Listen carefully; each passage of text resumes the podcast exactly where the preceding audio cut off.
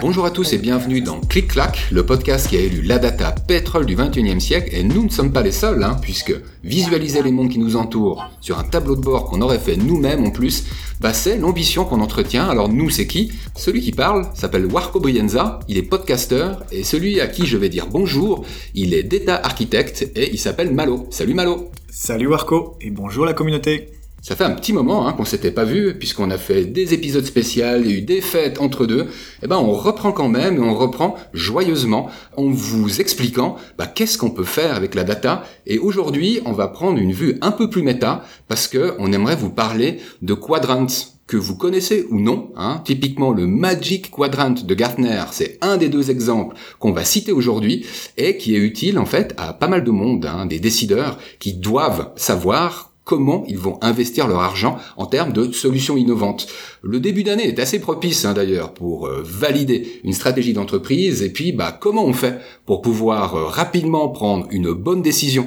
Quand ça concerne euh, bah, les innovations technologiques, on peut regarder des quadrants et puis en tirer des conclusions. Est-ce que toi, tu as eu l'occasion de découvrir une de ces deux études, Malo? Oui, tout à fait, Warco. J'ai pu bien m'imprégner de la de la Gartner euh, j'ai survolé la barque, euh, mais on va pouvoir, à mon avis, échanger sur, sur ces deux études qu'on a euh, sélectionnées pour, pour cette analyse. Et j'ai hâte de pouvoir décortiquer avec toi les pour et contre de ces de ces études. Mhm. Moi, il y a des remarques que tu m'avais faites en off que j'ai trouvé tellement bonnes que je trouverais bien qu'on les fasse un petit peu en introduction. Tu sais, sur l'évolution de la BI, de la business intelligence sur ces 10, 20 dernières années. Est-ce que tu pourrais nous en dire un peu plus? Oui, oui, oui, tout à fait. Pour introduire le sujet, je vous apprends rien en vous disant que la business intelligence a, évolué ces 20 dernières années euh, de manière assez euh, exceptionnelle. Euh, on est passé d'un outil où je voulais visualiser des données brutes à en fait une vraie plateforme de, data intégration en passant par la préparation de données, en passant par tout ce qui est lié à la narration et puis bien sûr la visualisation, l'exploration de données et le self-service. Tout ça fait qu'on on parle plus simplement d'un outil, mais vraiment d'une plateforme. Et puis d'une manière générale, euh, la tendance est quand même sur vraiment euh, un choix d'outils sur du long terme. Donc quand je dis long terme, on, on, parle de 7 à 9 ans, selon le contexte aussi dans lequel on est. Alors le mhm. contexte européen tend à, à, à, garder plus longtemps une solution que le contexte euh, anglo-saxon, par exemple. Par exemple, ouais. Mais euh, c'est, euh, on est plus sur du, je, je, prends un outil un ou deux ans et puis hop, si ça me plaît pas, c'est pas grave, je passe à autre chose. On est vraiment maintenant sur des investissements à long terme où on a envie d'avoir la panoplie complète d'une vraie plateforme mhm. de business intelligence. Puis ça, c'est ta vue euh, bah, sur les clients que tu as pu conseiller, que ce soit en Suisse ou ailleurs, en Europe. Euh, je m'imagine moi aussi volontiers hein, que ça puisse changer, on va dire, d'une région, euh, d'un continent à l'autre. Puis peut-être que ça change également selon la taille de l'entreprise. Il y a peut-être une maturité plus élevée de grands groupes qui ont une complexité qui mérite un outil comme celui-là. Bien sûr, effectivement. Là, on, on est dans, dans, une moyenne, mais évidemment, si on compare entre la start-up ou la grande entreprise de plus de 500 personnes, oui, le, choix stratégique sera pas le même. Mhm. Il y a un point que tu m'avais relevé que je trouvais vraiment intéressant, c'est qu'aujourd'hui, sur les principales fonctionnalités, quand on parle d'un outil de visualisation, bah, c'est difficile de dire celui-ci est meilleur que l'autre.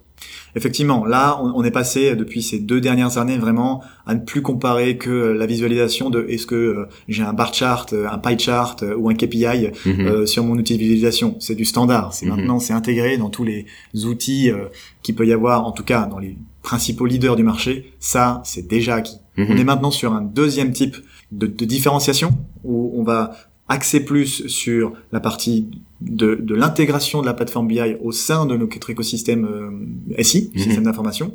Et puis après, on a aussi la gestion des catalogues de données qui va rentrer en compte, et évidemment les nouvelles technologies. Donc quand je parle de nouvelles technologies embarquées, on est dans le NLP, pour le Natural Language Process, euh, le machine learning, et puis euh, bien sûr la narration instantanée, que ce soit en chatbot ou en, storytelling. Mhm. Peut-être prendre trois exemples hein, qu'on a déjà cités hein, dans les émissions précédentes.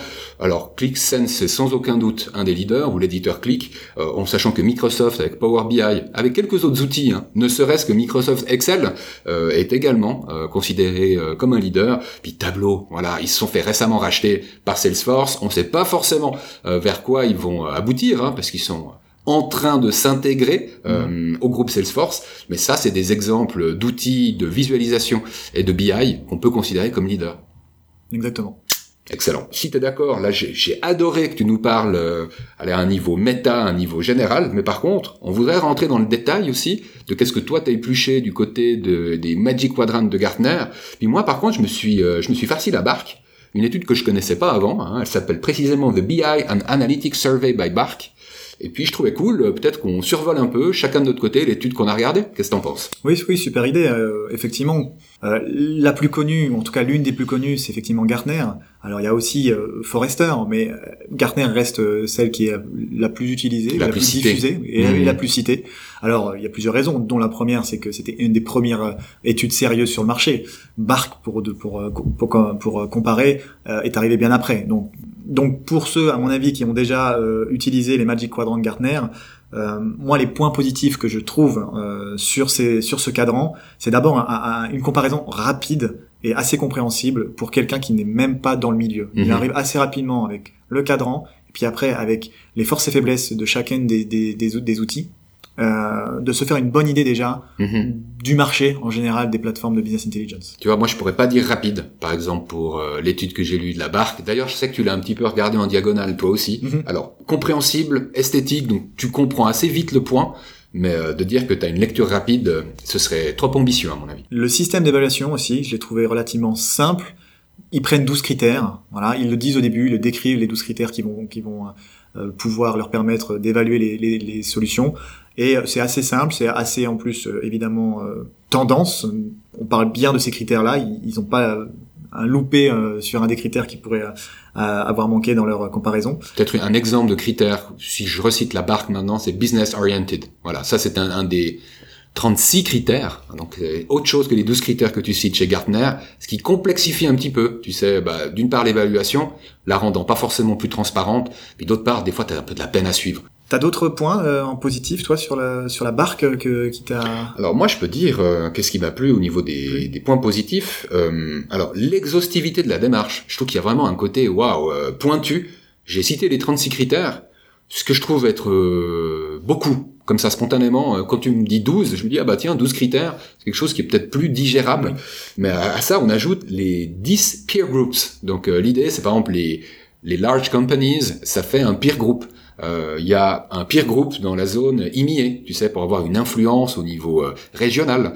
Hmm. Je pense que ça part d'une bonne idée. Euh, et moi, j'aime bien cette exhaustivité, mais par contre, tu le retrouves en point négatif aussi, c'est qu'à un moment, quand tu es à la 82e page de cette étude, tu commences à avoir les yeux qui se croisent un peu, hein, parce qu'ils mixent les peer groups, ils mixent les résultats. Donc ça donne autant une vue très exhaustive, mais du coup, pas très rapide. Ouais, ça, ça serait un point d'amélioration pour toi, clairement. Tu sais, le problème, c'est quand c'est les inconvénients des avantages. Euh, parce que je l'aime vraiment bien, cette exhaustivité. Mais par contre, un des points, c'est, OK, bah, assume. Et euh, dans les pires groupes, tu mentionnes que large company. Voilà. Et puis tu en cliquant, hein, tu fais quelque chose d'un peu contextuel pour découvrir par exemple ce que les autres peer groups ils auraient euh, ils auraient évoqué. Tu sais sur ce point-là, parce que c'est pas évident de la lire en moins d'une heure et puis du coup de parvenir en arrière pour être sûr qu'on a bien compris. Hein, euh, quand on saute comme ça d'un peer group à l'autre, puis en sachant que il y a la majorité des cas qui sont quand même faits avec un peer group, mais pas assez pour qu'on dise c'est tout le temps sur celui-là quoi. Moi j'aurais dit qu'il y a peut-être 50 à 60% des cas où c'est large company dans l'étude que j'ai pu lire. Hmm. Euh, pour te donner un autre euh, avantage que j'ai adoré, par contre, et sauf erreur qu'on retrouve pas chez Gartner, c'est les feedbacks d'utilisateurs, mais c'est en direct. À un moment, tu as des petites phrases, tu des quotes comme ça d'utilisateurs. J'en avais noté une, puis maintenant je trouve plus mes notes. Tout d'un coup, je lis ce feedback et je dis ah ouais, ça c'est un gars qui me ressemble. Et puis euh, j'ai envie de me fier en fait à ce feedback. Puis il y avait sur quoi presque 90 pages, il y avait 5 pages de feedback utilisateur. Alors je suis pas naïf quoi. Je sais bien que c'est un petit peu pipoté et puis qu'à mon avis ils ont un petit peu arrondi les angles de chacun de ces feedbacks, mais il n'empêche, euh, j'aime bien, j'apprécie parce qu'il y a un côté un peu plus direct. Ouais, je comprends. Moi, j'allais te challenger effectivement sur euh, ces, ces feedbacks utilisateurs. Je suis toujours partagé. Je sais qu'on va reprendre ça dans tes points à améliorer. Hein, la question de la crédibilité des, des études, surtout quand elles sont entre guillemets sponsorisées par les éditeurs. Je voulais te faire part de deux feedbacks positifs encore peut-être plus subjectif. Alors moi j'ai aimé un moment il y avait donc c'est clair et net des concurrents à clic. Tu sais c'est vraiment posé. Tu sais un chart qui te dit bah les deux principaux concurrents. En fait il y en avait cinq en tout. J'ai noté les euh, le, top 3 bah c'est justement Power BI et Tableau. Puis j'aime bien parce que c'est nommé, quoi. Ceux où, quand on considère tous les gens qui ont répondu à cette étude, il y a quand même plus de 2000 qui ont répondu, donc je trouve que c'est quand même un bon panel. Mhm. Bah, quelles sont les solutions qu'ils considèrent comme les plus concurrentes? Et ça, je trouve que c'est une question assez frontale où tu as un input en tant que décideur qui est clair. C'est-à-dire que si toi, tu as peu de temps, tu dois évaluer une solution d'analytics pour des euh, compagnies euh, type multinationales, bah, c'est ces trois outils-là que tu as intérêt à regarder en premier. Et ça, je trouve que c'est top. L'autre point, ça c'est la petite touch européenne, c'est que finalement, Bark, c'est un institut allemand. Et à mon avis, la sphère d'influence de Bark, alors c'est un côté négatif pour eux, c'est qu'à l'international, elle doit souffrir bah, de Forrester ou de Gartner, qui sont quand même bien connus. Mais je pense qu'ils ont une compréhension de la zone Europe qui doit être plus intéressante pour nous. Donc on profite d'un côté local, je dirais, en tant que personnes qui vivent sur le marché européen, entre guillemets. Là, je te rejoins là-dessus. Effectivement, Gartner, on voit bien que c'est américain, et on voit que les trois quarts des solutions sont américaines avant tout. Hmm. Et après, euh, il y a une partie en Europe, une partie en Asie, mais je te, je te rejoins là-dessus. Euh, c'est vrai que Bark prend peut-être plus le contexte européen, ou en tout cas de la zone EMEA, Mhm. que euh, de la zone euh, Asie-Pacifique ou, euh, ou, ou américaine. Ouais. Bon allez, on parle du négatif maintenant ou de l'améliorable? Oui, et je vais rebondir sur ce que tu disais, les, les inconvénients des avantages. Mhm. Ces 12 critères hein, dont je te parlais sur Gartner, ils sont simples, ils sont incompréhensibles. Mais en fait, derrière, c'est pas assez, c'est pas assez transparent. Je trouve, je trouve ça un peu opaque de savoir euh, comment ils ont évalué du coup les forces et faiblesses de chacune des solutions? Il n'y a pas de pondération, en tout cas, il y en a certainement une, mais elle est, absolument pas dite dans le dans l'analyse. Et le point positif que je disais tout à l'heure, où chaque solution a trois trois avantages, trois inconvénients, trois forces, trois faiblesses, c'est intéressant. Mais en fait, quand tu les lis sans le Gartner, sans le quadrant, tu as l'impression que tu pourrais choisir une solution où les trois forces, c'est super, c'est exactement ce que tu veux. Et puis tu regardes finalement sur le quadrant, et puis c'est pre- presque la dernière que tu aurais pris si tu avais Hmm. si t'avais eu le quadrant sous les yeux en premier. Euh, et donc j'imagine qu'il y a des pondérations par rapport à si je prends euh, Power BI qui était dans le dans le top leader du, du quadrant ou Click qui était aussi parmi les leaders, euh, ou par rapport à une autre solution qui est bien plus bas dans le quadrant, tu, tu la vois moins cette cette différence Mhm, dans les mhm. forces et faiblesses. Et donc je me dis il y a forcément une pondération et c'est pas transparent et du coup c'est qu'est-ce qui pondère par rapport à quoi? Pourquoi Mhm. est-ce que finalement avoir une solution avec du machine learning et, euh, et du NLP bah c'est euh, c'est super et du coup c'est le leader par rapport à quelqu'un qui a préféré intégrer du self-service, de, de la data preparation Mhm. et puis du euh, du, st- du storytelling. Voilà donc pour moi ça c'est vraiment un point qui est vraiment amélioré et pour pour avoir cette valeur ajoutée sur sur ce type d'études. Mhm. Euh, Sous-entendu que si ça se trouve, toi, tu n'aurais pas forcément eu les mêmes coefficients de pondération que eux ont appliqués, quoi. Et c'est pour ça que tu voudrais avoir la visibilité dessus. Exactement, mais vu qu'ils ils ne les mentionnent pas, tu peux tu peux pas te faire ton avis là-dessus. Donc c'est c'est un peu euh, frustrant euh, dans ce dans cette phase dans cette façon là de de, euh, de comparer et de noter les, les solutions. Bon, puisqu'on est en train de tirer le sparadrap, est-ce qu'on parle de ces éditeurs sponsors? Allez vas-y, je t'ai tendu, la perche, tu peux y Bon, aller. ça c'est, vous savez, dans toutes les études de type B2B, euh, est-ce que c'est des clients qui finalement reçoivent une étude qui leur permet d'avancer dans leur business? Est-ce que c'est des sponsors qui financent une démarche? Moi, j'aurais plutôt tendance à dire qu'en fait, c'est des clients qui financent une démarche qui reste une démarche d'étude, mais l'étude est tout à fait consciente qu'à un moment, ce qu'elle fournit, c'est des arguments qui, au final, seront utilisés au niveau commercial. Voilà. Et ça, pour moi, c'est pas un marché de dupes. C'est-à-dire un marché de dupes pour moi ce serait quand euh, tu caches une partie de la réalité, mais si vous regardez sur les sites, si vous commencez à, à chiner comme ça sur internet, je pense que en l'espace de une à deux heures, vous comprenez assez bien euh, comment euh, sont financés ce type d'institut. Euh, je reconnais que moi, à titre personnel, ça ne me choque pas. Et puis une question qui est un petit peu sous-jacente, c'est est-ce que parce que les éditeurs sont des clients et donc financent la démarche, il y a vraiment rien à prendre comme info. Et là, je trouve que c'est la limite qu'en tout cas moi je franchirais pas. Donc il faut être tout à fait conscient que parce qu'ils payent, eh ben ils doivent avoir des arguments. Donc à ce titre, oui, je reconnais que c'est biaisé. Mais par contre, c'est un biais qui pour moi est communiqué de manière assez franche, hein, même si c'est pas dit dans un communiqué de presse, pour qu'on dise ok, je fais la part des choses, car je sais que Microsoft, euh, Salesforce, hein, puisque c'est le nouveau patron de tableau, ou bien Click, euh, sont des éditeurs qui ont mis de l'argent pour avoir ces résultats et qui doivent avoir aussi des résultats qui communiquent positivement à leurs clients pour qu'ils soient convaincus. Euh, ça veut pas dire qu'il n'y a pas d'infos à garder, quoi, et qu'il n'y a pas quelque chose qui permette d'avoir sa propre évaluation. Moi, c'est comme ça. C'est- pour ça que je me sens à l'aise en lisant ce genre d'études. Euh, et puis, il y a des jeux de dupes qui sont beaucoup plus subtils, où finalement, on n'a aucune idée de comment ça marche derrière, et où je pense que la méfiance est d'autant plus de mise. Quoi. Effectivement, tu as très bien résumé euh, le point. Et, là aussi, c'est un point d'amélioration sur Gartner, la, la, méconnaissance du processus de sélection des solutions candidates pour, mmh. pour être sur Gartner. Il y en a une vingtaine.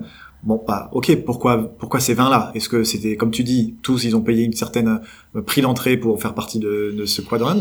Ou est-ce que, euh, non, en fait, c'est les 20 meilleurs parce qu'ils sont tous au-dessus mhm. de 2000, 3000 clients dans le monde. Et voilà, euh, peu importe, ils, ils, ils, font partie des solutions les meilleures sur le marché, influenceurs, et du coup, ils font partie de, ce, de cette mhm. sélection. Et je crois que sur, sur le parc, c'est un peu, un peu plus transparent que ça quand même dans la sélection des euh, des candidats, non? Alors, ils racontent pas tout, mais ils disent qu'il y a plus de 30 candidats qui sont pris. Alors, pourquoi ces 30-là et pas d'autres? Moi, je pense que c'est de nouveau la question du qui est le client d'une démarche comme celle-là.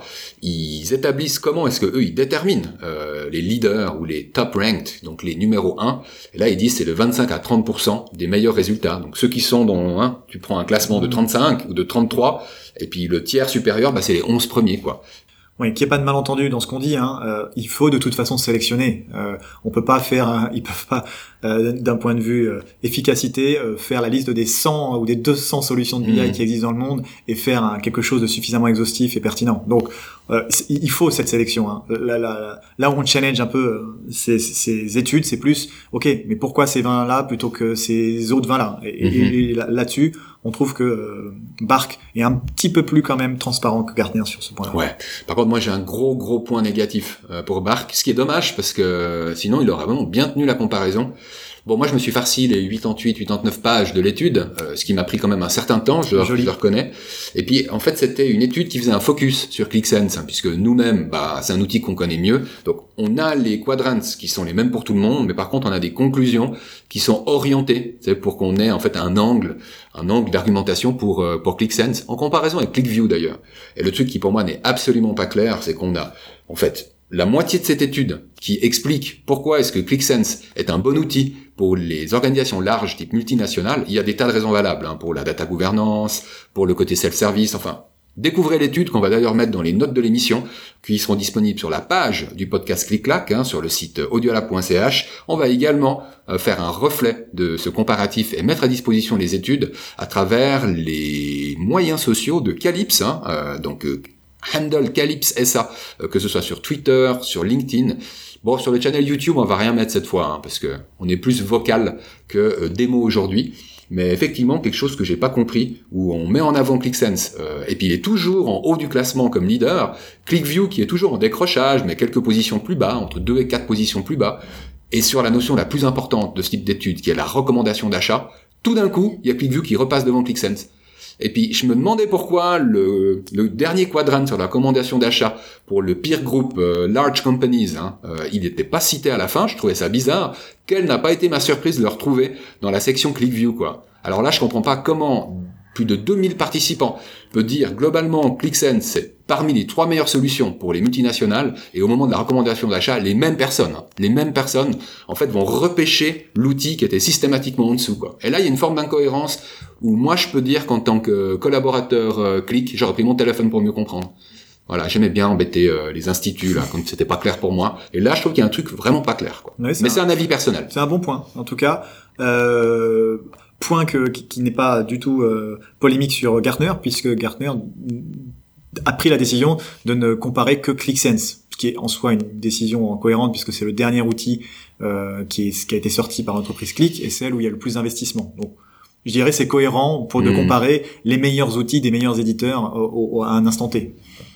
Écoute, moi j'ai une solution hein, pour ceux qui seraient euh, pas convaincus, bah, ni par une étude, ni par l'autre, parce que c'est des tout gros, puis que finalement ils ont des clients, et puis que finalement le capitalisme c'est mal, euh, voyez ça avec un petit peu d'humour s'il vous plaît, eh bien on vous a déniché un article qu'on va vous poster hein, dans la section inspiration et qui vous donne bah, six alternatives hein, justement à ces quadrants, hein, que ce soit ceux de, de Gartner ou de Forrester ou d'autres, et puis qui sont en fait des peer-reviewed alternatives. Donc c'est des pairs qui donnent leur avis, qui sont rassemblés comme ça, et puis où on a, vous vous rappelez, hein, j'ai cité tout à l'heure que j'aimais bien les avis d'utilisateurs, bah là vous avez quasiment que ça, et vous avez des agrégats d'avis.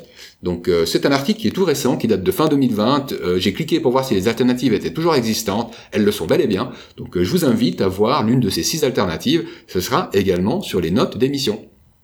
Super. Oui, merci Marco pour cet article complémentaire. qui rend, qui rend vraiment le tout assez exhaustif, je pense. Ça fait plaisir, quoi. Et j'ai même des mots de la fin. Un sacré artiste, quoi. C'est quelqu'un que je connais mal au niveau artistique, mais le hasard a voulu. Donc il s'appelle Jimi Hendrix, donc il est quand même assez connu. Et il a fait une quote de fou. Est-ce que tu voudrais l'entendre? Avec plaisir. Je suis assez curieux d'entendre cette quote de Jimi Hendrix. Et j'ouvre les guillemets. Knowledge speaks, but wisdom listens. Donc euh, la connaissance parle, mais la sagesse écoute. Je me suis demandé si ça t'inspirait quelque chose. Ça vaut presque le coup d'aller voir la biographie de Jimi Hendrix, parce Ouais. que celle-là, elle est belle. Vous savez quoi On vous laisse choisir, euh, après une phrase comme celle-là, si vous direz que vous préférez parler ou si vous préférez écouter. Et moi, je répondrai pas tout de suite. Moi non plus, je, vous laisse le mot de la fin. Excellent, bah tu sais quoi, je vais le prendre pour remercier le public qui nous a écoutés, euh, pour lui rappeler que s'il a envie d'écouter les épisodes précédents, eh bien il y a cinq épisodes euh, qui oscillent hein, entre vente, logistique, on a des tutoriels également qui sont euh, publiés sur YouTube, le channel de Calypse, et puis on a des interviews de personnes qui ont posé leur propre dashboard et qui vous le montrent quoi. Donc n'hésitez pas à aller voir ces précédentes émissions. Pour ceux qui voudraient interagir avec nous, bah c'est possible. Vous savez qu'on adore avoir vos commentaires, qu'ils soient positifs ou négatifs. Nous, tant que ça nous permet de nous améliorer, on est super content. Et vous pouvez les faire alors sur Twitter euh, à travers le handle de Cluclac. Et ça s'écrit comme ça se prononce, ou autrement le handle de Calypse, euh, donc Calypse également comme ça se prononce, mais vous mettez un Y hein, au moment du I. Et puis, bah, c'est la même, euh, c'est le même handle que vous utilisez pour LinkedIn, donc Calypse, et puis pour YouTube. Voilà, donc c'est pas Calypse SA, comme je l'ai dit au début, mais c'est bien Calypse.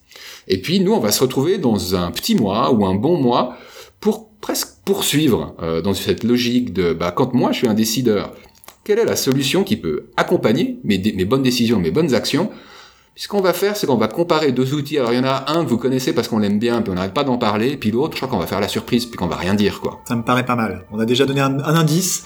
On va, aller- on va laisser le, le suspense pour euh, le deuxième outil. Excellent. Donc on vous dit à la prochaine, et d'ici là, d'excellentes inspirations. Salut à tous, salut Malo. Salut tout le monde, salut Warco. Podcast.